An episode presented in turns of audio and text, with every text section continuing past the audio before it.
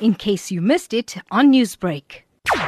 The question is unfortunately not as straightforward as that.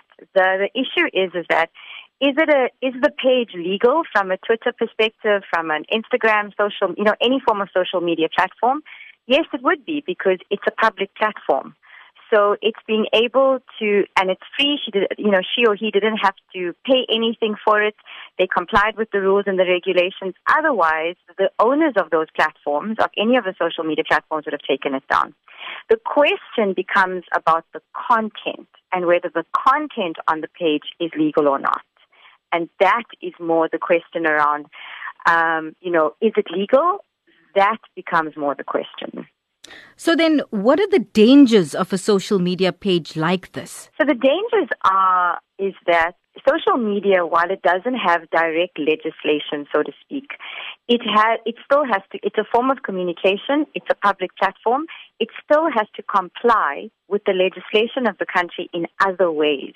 So in other words, things like confidentiality, harassment, bringing somebody's reputation into disrepute, all of those kind of things still apply. It doesn't matter that it's on a social media platform that you can say and do as you want to. It simply means that it still has to be applied. The legislation of the country still has to be applied. But then here's the problem then, because what kind of recourse do people who are accused of sexual misconduct on social media have? Because they've been outed on this platform.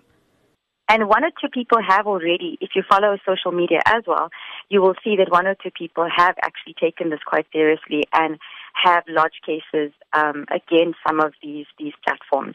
In this particular case, the way the mood of the country is right now, and when we measured the stats in terms of what the sentiment is about this particular issue, I have never seen in the 10 years that I've been doing social media analytics, I have never seen it's unprecedented. Newsbreak, Lotus FM, powered by SABC News.